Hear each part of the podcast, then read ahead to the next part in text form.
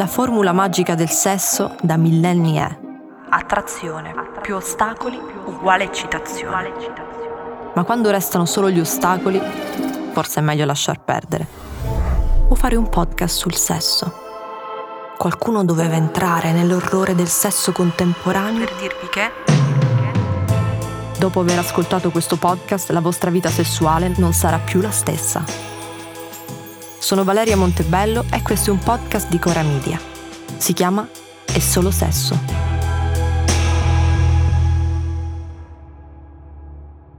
È successo a tutti, almeno una volta, o forse due, dieci.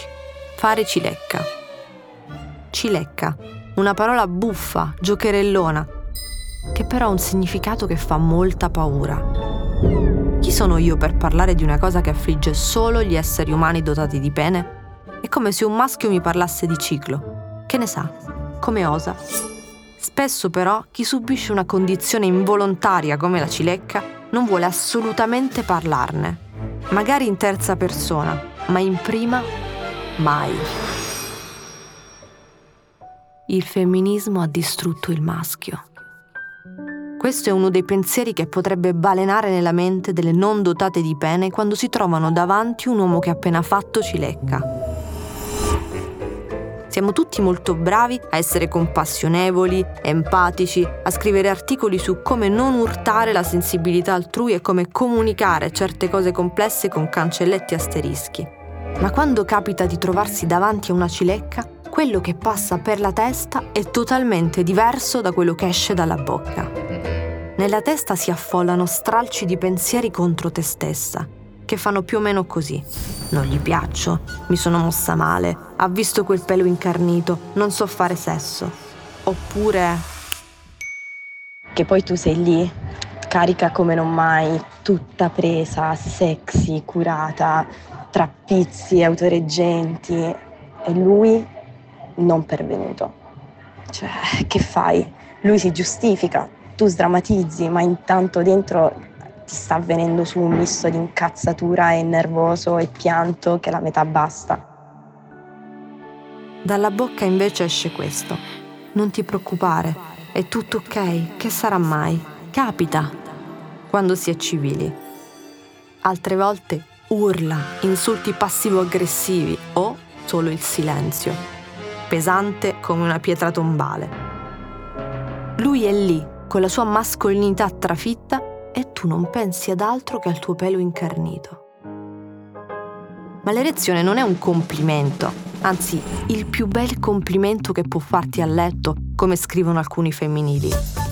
Un'erezione non può misurare la bellezza o l'erotismo di qualcuno.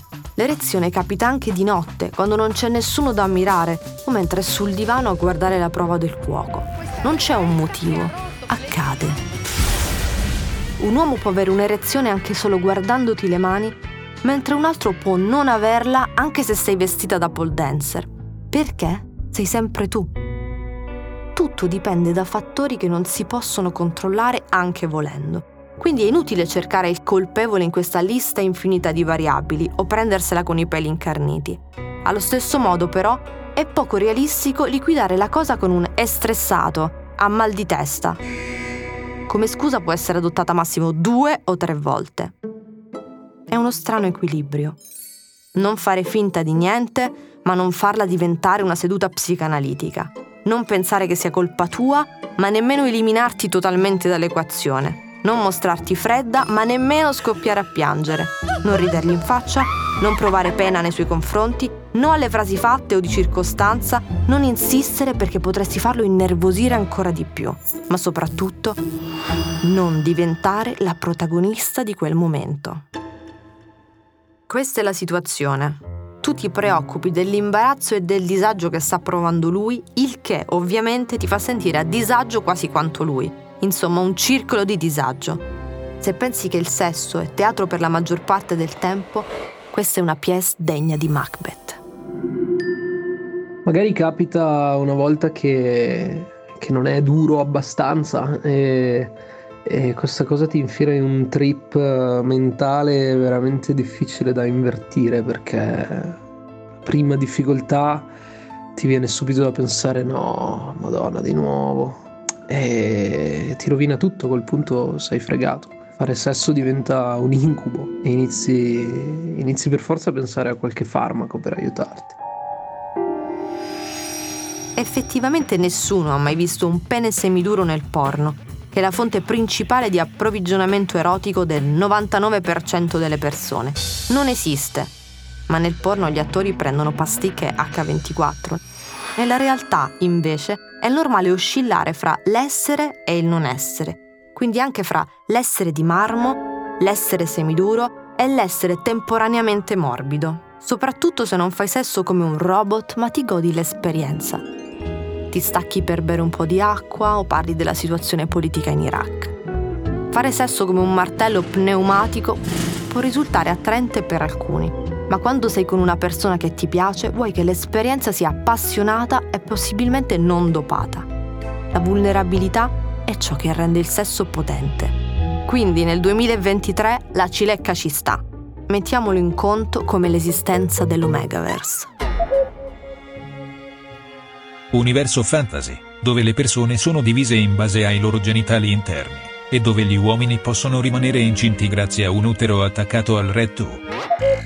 Oggi che va di moda mandare foto del pene moscio per evitare di essere troppo virili o molesti, è normale che capiti. Anzi, se non ti capita, devi chiederti con chi stai uscendo.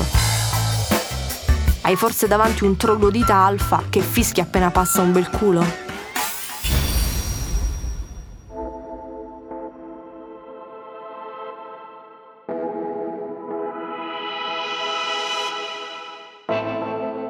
Fare sesso in modo lento, sperimentando tutte le consistenze del pene e porno.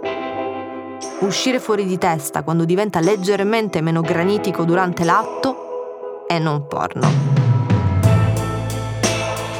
Se il sesso e le relazioni devono essere una presa a male, almeno che sia collettiva. Quindi mandatemi le vostre storie, domande, confessioni, paranoie qui. 340 23 36 742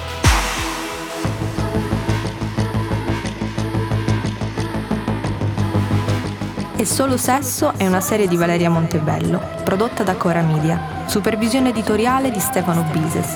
La cura editoriale è di Sabrina Tinelli e Marco Villa. Supervisione suono e musica sono a cura di Luca Micheli.